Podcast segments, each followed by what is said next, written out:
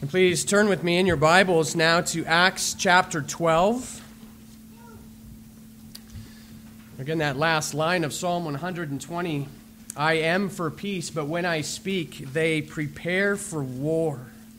We see something of that reality here in our text this morning. Here we read of how James is killed by the sword and of how Peter is arrested and imprisoned. If it weren't for a religious holiday for the Jews, he likely would have been killed immediately too, like James. And so we see the church threatened with this war, this ongoing enmity between the people of God and the enemies of God book of Acts begins with Jesus Christ ascending on high. And so when we come to a text like this, we, we, might wonder what is going on? Why are these things taking place? And it's very similar to our own lives in this world. We can look around and see the state of the way that things are, whether in our own lives or in our own country or throughout the world. And we might wonder if Christ is reigning on high, why are things the way that they are? Well, here God's word gives clear answer to these questions. So let's give our careful attention to the reading of God's holy word. This is Acts chapter 12. We'll focus this morning on the first 11 verses. This is the word of God. About that time, Herod the king laid violent hands on some who belonged to the church. He killed James, the brother of John, with the sword. And when he saw that it pleased the Jews, he proceeded to arrest Peter also. This was during the days of unleavened bread. And when he had seized him, he put him in prison, delivering him over to four squads of soldiers to guard him, intending after the Passover to bring him out to the people. So Peter was kept in prison, but earnest prayer for him was made to God by the church. Now, when Herod was about to bring him out on that very night, Peter was sleeping between two soldiers, bound with two chains, and sentries before the door were guarding the prison. And behold, an angel of the Lord stood next to him, and a light shone in the cell. He struck Peter on the side and woke him, saying, Get up quickly. And the chains fell off his hands. And the angel said to him, Dress yourself and put on your sandals. And he did so. And he said to him, Wrap your cloak around you and follow me. And he went out and followed him. He did not know that what was being done by the angel was real, but thought he was seeing a vision.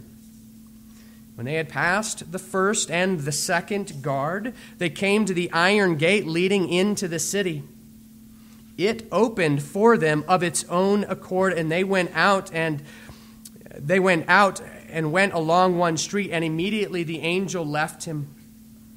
When Peter came to himself, he said, Now I am sure that the Lord has sent his angel and rescued me from the hand of Herod and from all that the Jewish people were expecting.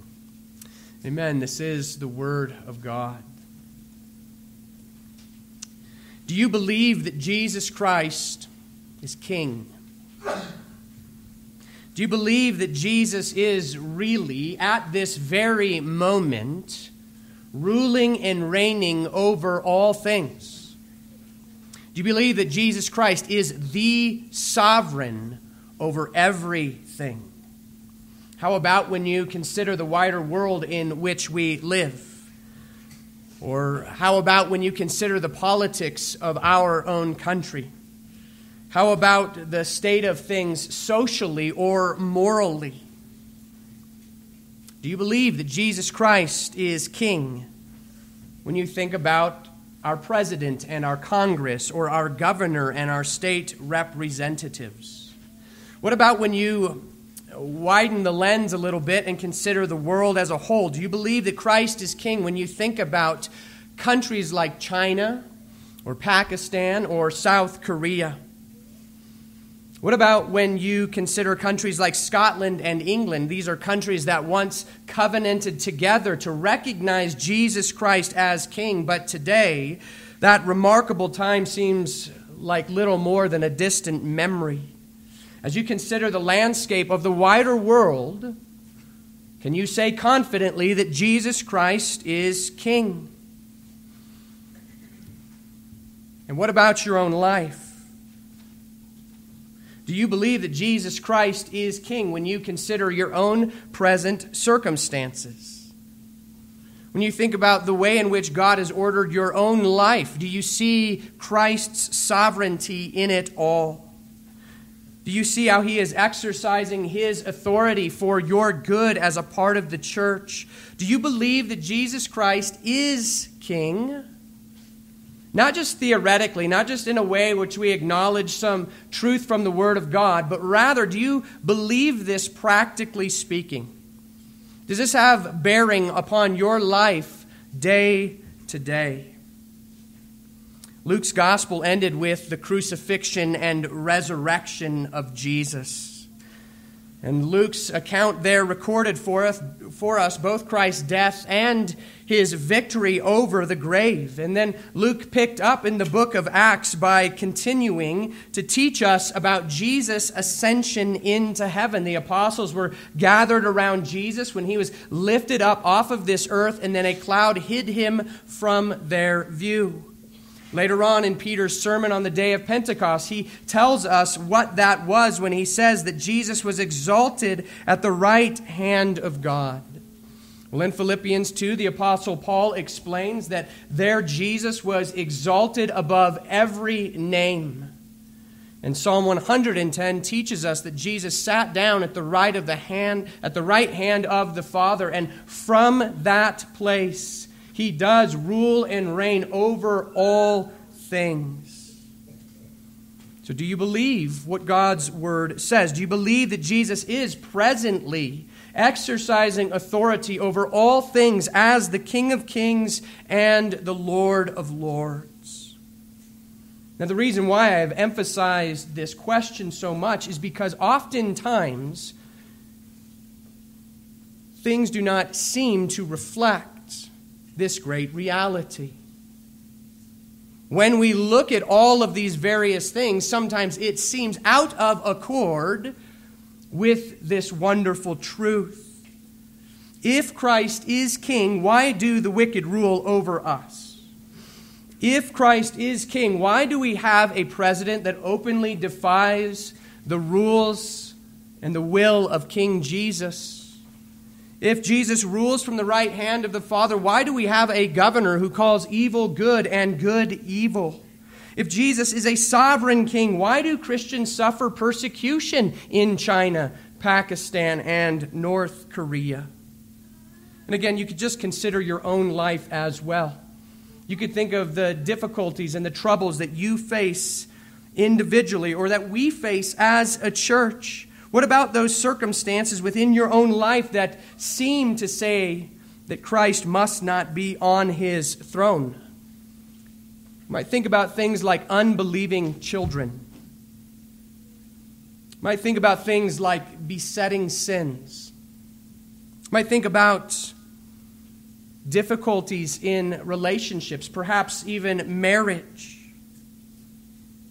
If Christ is king, why, why do we struggle in all of these ways?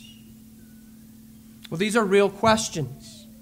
And these are practical questions. And the way in which we answer these questions will determine, in some ways, how we live in a world that is actually characterized by the tension behind these questions. Well, thankfully, God's Word never shies away from difficult questions. Instead, God's word tackles these realities head on. Just look at this text before us this morning. It begins by setting before us a wicked king who is reigning contrary to the will of Jesus Christ, his revealed will. Our text begins by bringing before our attention a wicked king who suddenly executes a faithful apostle of Jesus. And then, simply because this pleases the populace, he decides to go on to execute even more. And so the text brings to us the question Is Jesus Christ king? And if he is, why is this wicked man Herod allowed to carry out such evil? God's word brings these questions to our minds to provide a wonderful answer. So let's look to God's word together to answer these questions. Let's begin this morning by considering the presence of King Herod. The presence of King Herod. Why is King Herod allowed to kill James with the sword? And then why is he allowed to arrest Peter with the same intentions? I mean, God's word presently or presents to us King Herod as a man who exercises real authority in this world. He exerts a real authority that presses upon God's people powerfully. Suddenly and without any real explanation, James is beheaded. Was Herod provoked perhaps by the preaching of James? Was he preaching on behalf of King Jesus in a way that provoked Herod? Or was he simply looking for a way to regain some sort of standing with his own people? We don't know. God's word doesn't add any explanation, and that might only add to our consternation. Why is this wicked king ruling? Again, the book of Acts begins by showing how the risen Christ ascended on high and how he took his seat upon his throne in heaven. So, why does this faithful servant of the king suddenly lose his life at the whim of a wicked ruler? Well, when King Herod sees that this execution of James pleases the Jews, he immediately moves to arrest Peter with plans to do the same to him. However, because his arrest happens during the days of unleavened bread, a Jewish holiday, he cannot execute Peter immediately, and so he shackles Peter with two chains to two guards. And then he places Peter in this prison cell locked tight, and then that cell is guarded by many guards so that Peter is clearly and powerfully locked away in this prison. Humanly speaking, Peter is faced with an unstoppable power. If it were only the chains, he probably couldn't free himself. If it were only the guards, he would have known he was overmatched. If he could somehow get past all of these, he'd still have to unlock his own cell. And if he got out of the prison, he would still have to deal with a locked city gate. Humanly speaking, Peter has no hope. Humanly speaking, there's nothing for Peter to set his eyes upon to encourage his own heart. He is facing what appears to be insurmountable obstacles. Well, when we survey the history of the world, we see that this text is not abnormal in the history of God's people. In God's word, we might remember how Israel was enslaved in Egypt. And we might ask, why, Lord? We might also think about how Israel was exiled in Babylon, and we might again wonder why. Here in the book of Acts, we've already seen how persecution came upon the church under the reign of the exalted Christ. Why? Church history goes on to provide us many more examples. Not long after the book of Acts, Nero will come to power and unleash a terrible persecution on the church. Following him, Diocletian the same. Later on, the rise of Islam will unleash terror upon Christians throughout Byzantium and uh, northern Africa. The medieval age brought its own various persecution, and then the Reformation itself brought upon the church an entirely new wave of persecution. And then, according to a number of different reports, in the 20th century and in the beginning of the 21st century, Christians have actually, more Christians have actually been killed for their faith than in all of these other ages combined. This relatively short period in history has seen the likes of men like Joseph Stalin, Adolf Hitler, Mao Zedong, and others. Each of these a sort of Herod of his own day.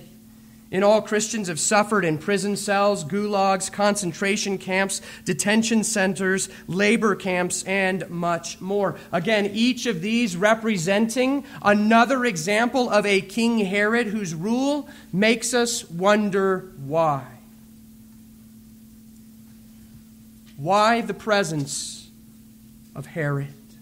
Why do wicked rulers reign? Why are there so many in places of power today who call evil good and good evil? Why don't we see those in power serving according to the will of King Jesus? What are we to make of the presence of a King Herod back then? And what are we to make of all of these Herods throughout history? And even the Herods, so to speak, today. Does the presence of a King Herod mean that King Jesus does not reign? Does his wicked rule mean that Christ must not be on his throne?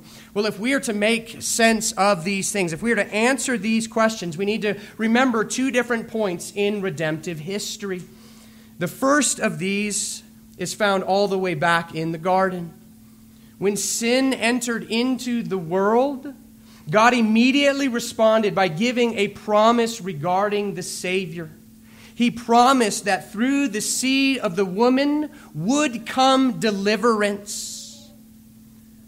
But God also told us that in the time in between there would be enmity between the seed of the woman and the seed of the serpent that all of human history would play itself out within the context of this ongoing enmity between these two seeds.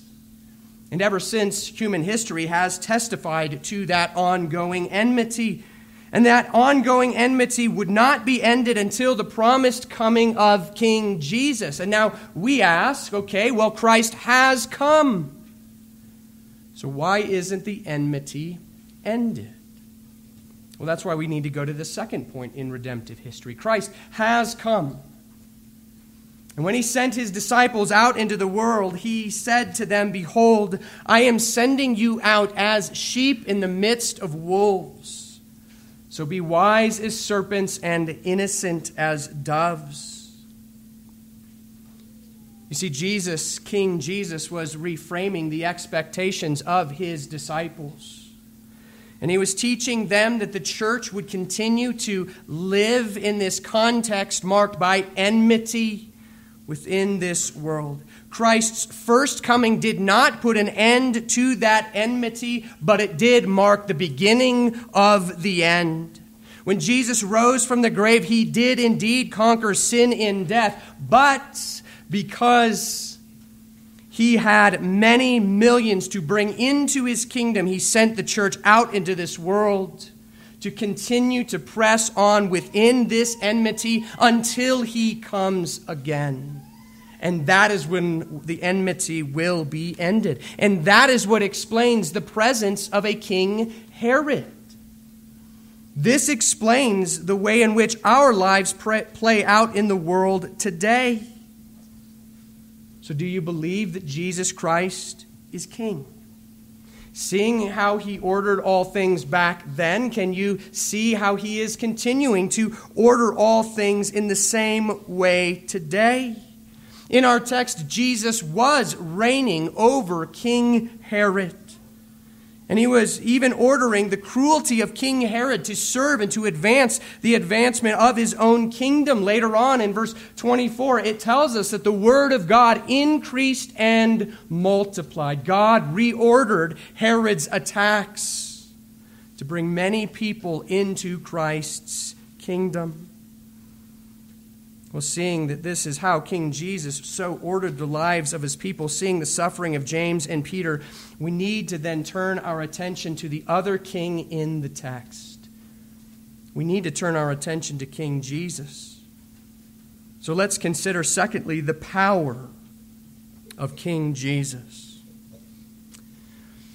Psalm 2 is a song that reflects this reality, the reality of that enmity between the seed of the woman and the seed of the serpent. It begins by speaking about the seed of the serpent, saying, Why do the nations rage and the peoples plot in vain? The kings of the earth set themselves, and the rulers take counsel together against the Lord and against his anointed one, saying, Let us burst their bonds apart and cast their cords from us. Psalm 2 teaches us to expect this ongoing enmity. It teaches us that until Christ puts an end to that enmity, we will continue to see those who strive against the Lord and his anointed. But then that psalm goes on to teach us of Christ and his power. Verse 4 gives us the other side of the story. And it says, He who sits in heaven laughs. The Lord holds them in derision. As powerful as King Herod seems to be here in our text, Jesus Christ is seated upon his throne, laughing. And as our text unfolds, we see what seems to be the power of King Herod melt like wax before a flame the very moment that Jesus decides to act. Let's look upon the power of King Jesus. Think about Peter first. Do you remember all of those obstacles that appeared too powerful to oppose? Think about the chains that bound him to two guards. When King Jesus sent in his angel, those iron chains fell off of his hands. Think about those soldiers beside him. Think about those soldiers at the cell door. Think about the other soldiers that would be surrounding that prison, all intended to keep Peter within. Well, when the angel comes, he leads Peter out, and the soldiers are nowhere to be found. They are silent, they don't even offer any opposition because of the power of King Jesus. And finally, think about that city gate to which they come. They come to the locked city gate, and it opens in humble obedience to this messenger of the king. Earlier, each of these seemed like insurmountable powers or obstacles in front of Peter's way, but then when the King of Kings comes, each of these each of these obstacles bow in reverential obedience. Each of these prostrate themselves before the power of King Jesus. The power of King Jesus is so surreal that Peter can't even believe it. He watches the chains fall off his hands. He follows the commands of the angel. He walks out of the prison. And it's not even until he's standing within the city and the angel disappears that he realizes that all of this is real. And such is the power of King Jesus. Now, before we move on, I want to also note the sustaining power of King Jesus in the midst of a trial. Boys and girls, you might think about yourself being in Peter's place. You might think about what it would be like to know that your friend James was just executed, and now you have been arrested for the sake of the same and you are kept in this prison knowing that you are going to be executed soon, what sort of state of mind would you be in? How would you handle knowing that that very night you were to be brought out to be killed? Well, when the angel appears in Peter's cell, what is Peter doing? He's sleeping.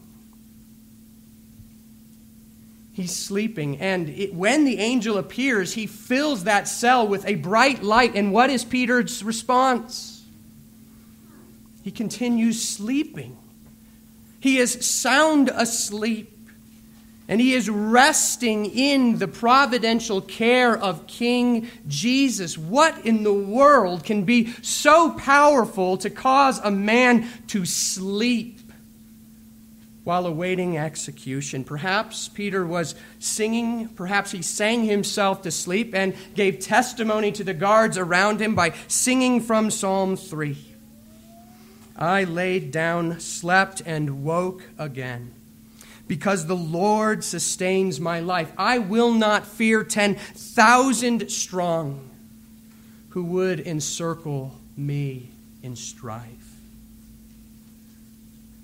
Peter shows us the powerful, sustaining grace of King Jesus when he is able to sleep as if on his own bed while being chained to two guards and awaiting execution. So, do you believe that Jesus Christ is King? Again, think about your own life today and think about the way in which the circumstances in your own life or in the world around you seem to say that Christ is not king and that he is not powerfully reigning over all things.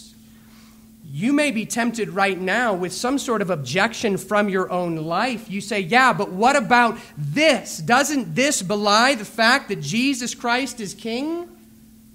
Well, look here. The Word of God puts one such objection into the text so that we are forced to deal with it. What about James?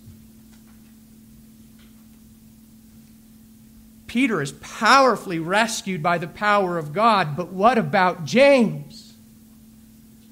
He died by the sword. It's one thing to revel in the powerful delivery of Peter, but we cannot revel in, the, in Peter's rescue without dealing with the fact that James was executed. Where was King Jesus when, Pete, when James was put to death by the sword? What does James's death reveal about the power of King Jesus? Well, again, rather than being something that we need to ignore, God's word deals with this directly because James's death reveals the greater part of Christ's power found in this text. How so? Well, King Herod did his worst to James. He thought he dealt a devastating blow to this apostle of Christ. He thought that he was bringing his life to an end, that he would sink him lower than the grave. But now we need to look at James and his execution through the lens of the Word of God. What happened here?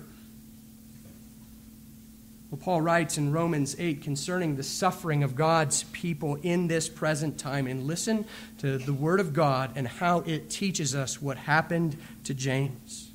Paul writes, What then shall we say to these things? If God is for us, who can be against us? Let me pause. If God is for us, can Herod be against us? Going back to the Word of God, He who did not spare His own Son, but gave Him up for us all, how will He not also with Him graciously give us all things? Who shall bring any charge against God's elect? It is God who justified, justifies. Who is to condemn? Christ Jesus is the one who died. More than that, who was raised, who is at the right hand of God, who indeed is interceding for us. Who shall separate us from the love of Christ? Shall tribulation or distress or persecution or famine or nakedness or danger or sword? Can a sword separate you from the love of Christ? Paul goes on, as it is written, For your sake we are being killed all the day long. We are regarded as sheep to be slaughtered. No, in all these things we are more than conquerors through him who loved us. For I am sure that neither death nor life, nor angels nor rulers, nor things present nor things to come, nor powers, nor height nor depth, nor anything else in all of creation will be able to separate us from the love of God in Christ Jesus our Lord. James was not separated from the love of God in Christ Jesus. The sword could not separate him from the love of his Savior. Herod did his worst, and he thought he would destroy. And that sword that was intended to be his end was through the power of King Jesus transformed into a tool that brought James into his everlasting rest that brought James into the presence of Christ where there is fullness of joy. Can you imagine that moment in which James was hastened into glory? God's word says to be absent from the body is to be present with the Lord. Can you imagine James as he came near to face the sword? Can you imagine his heart filled with fear? Here it is. Here is the end. What is going to happen? And in a moment, he is standing in the presence of King Jesus. And Jesus looks upon him perhaps with tears in his eyes because he sees his suffering servant and he says, Well done, good and faithful servant. Enter into the joy of your master. And that sword that was intended to bring great harm instead brought James into an incomprehensible glory into the fullness of joy and into a perfect, everlasting peace. And so here we see in James the power of King Jesus. See his power here on display. See here the way in which he transforms what is intended for the worst of evils into being for his own people the greatest good do you see here in our text that Jesus is powerful enough to deliver you from death and then to deliver you even through death? The wages of sin is death. You and I, we will all die. But the free gift of God in Jesus Christ is salvation. It is eternal life in Christ Jesus. Do you see here how Christ's power is put on display over and against the presence of King Herod? This has been the story of God's power throughout the ages, and it will continue until that glorious day when Christ returns. Later in our text, Luke reports that Christ ordered all of these things so that the word of God increased and multiplied. Jesus is orchestrating all of these things because he has gracious designs to save his people from their sins. And so we need to see behind the presence of King Herod the power of King Jesus. In Martin Luther's hymn based on Psalm 100 or uh, Psalm 46, one of the lines says this: the prince of darkness grim. We tremble not for him. His rage we can endure, for lo, his doom is sure. One little word shall fell him. Christ simply needs to speak, and his enemies are scattered. Such is the power of King Jesus. Boys and girls, do you believe in the power of King Jesus? Boys and girls, there was once a young boy who wandered away from his home just playing out in the street and he wandered down the street and around the corner a little bit just getting lost in the way in which he was playing and then suddenly he lifted up his eyes and he saw that there were three older boys way bigger than him and they were coming toward him, intending to do him great harm. He knew that he couldn't run because they were faster than him. And he knew that he really couldn't even fight them because they would well overmatch him. And so he began to tremble with fear, knowing that his own end might be soon that he was going to face the wrath of these three boys. And so he began to just tremble and crouch as they got closer and closer until those three were caught in their own fear, turned and ran away. The boy had no idea what happened until he turned around and saw that his dad had snuck up behind him. And he filled those boys' hearts with fear, and they ran away quickly. That, in a way, is a picture of what we see here in God's Word. We see the enemies of God's people coming quickly to surround them. And it takes one little word from King Jesus, and everything changes. Such is the power of King Jesus. And such is the reality that God's word here reveals for us as his people. And so I want to ask the same question again Do you believe that Jesus Christ is King? Again, do you believe this not only intellectually, but do you believe it in terms of your own day to day life, I want to make this more practical, get more specific with the question Do you believe that Jesus Christ is King? First of all, do you believe in Christ's power to save? Romans 1 says, I am not ashamed of the gospel, for it is the power of God for the salvation of everyone who believes. Do you believe in that power of God? Second, do you believe in Christ's power to sanctify? Here, God's word shows us Peter as a man who has obviously grown by the grace of God. Here he is standing strong through the grace and power of King Jesus. But do you believe in Christ's power to sanctify you? Or have you been deceived by Satan into doubting God's power to overcome sin in your life? If so, listen to what the Word of God says regarding the power that is at work within you. This is what Paul prays in Ephesians 1. He says, I do not cease to give thanks for you, remembering you in my prayers, that the God of the Lord Jesus Christ, the Father of glory, may give you the spirit of wisdom and of revelation in the knowledge of him, having the eyes of your hearts enlightened so Paul begins his prayer saying, I want you to know through the power of the Holy Spirit what is actually true of you. And then he makes three requests that you may know the hope to which he has called you, that you may know what are the riches of his glorious inheritance in the saints, and then particularly this one, that you may know what is the immeasurable greatness of his power toward us who believe, according to the working of his great might that he worked in Christ when he raised him from the dead and seated him at his right hand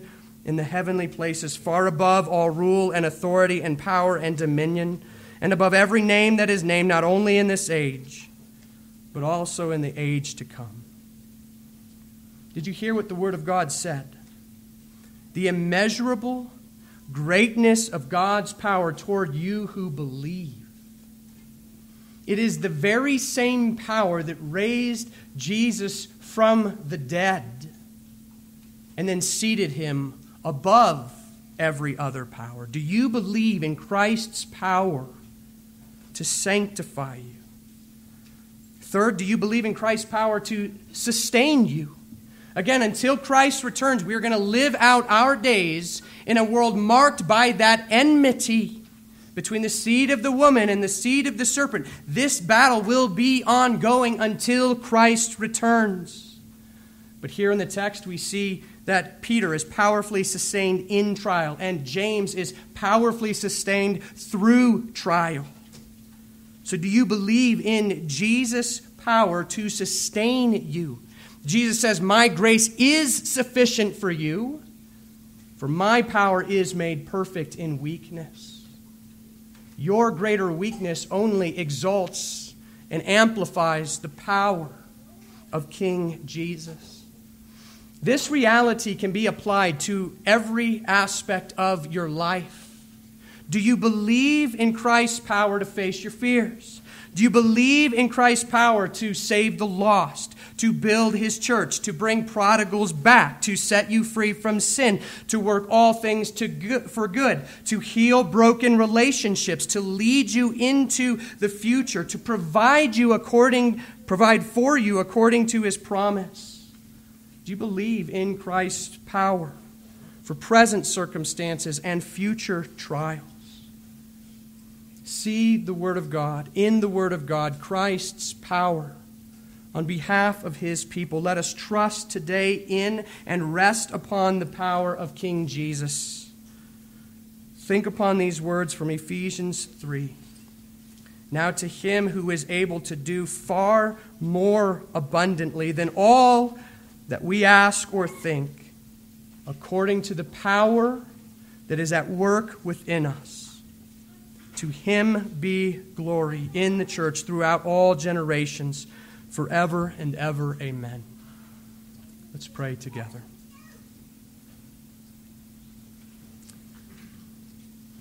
Lord Jesus Christ, King of kings and Lord of lords,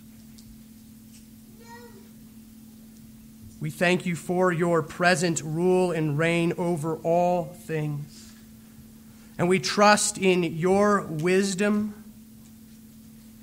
as you have called us to live out our days as the church in a context marked by this enmity that began at the fall. Lord, we pray that you would strengthen our faith today, that you would cause us to look beyond the presence of any King Herod, to see the power of King Jesus, who is orchestrating it all for his own glory and for our good. Lord, will you cause us today, by looking at your word, to grow in our trust upon the power of King Jesus. That we would first and foremost believe in Christ's power to save, that wonderful, glorious power of the gospel for everyone who believes. Would we trust today in your power to sanctify us, to set us free from besetting sins, to guard us from the temptations, the deceits of our evil one who says, You'll never be free. May we trust in the promise that he who began a good work in us will carry it out to completion at the day of Jesus Christ. May we trust today in your power to sustain us, come what may.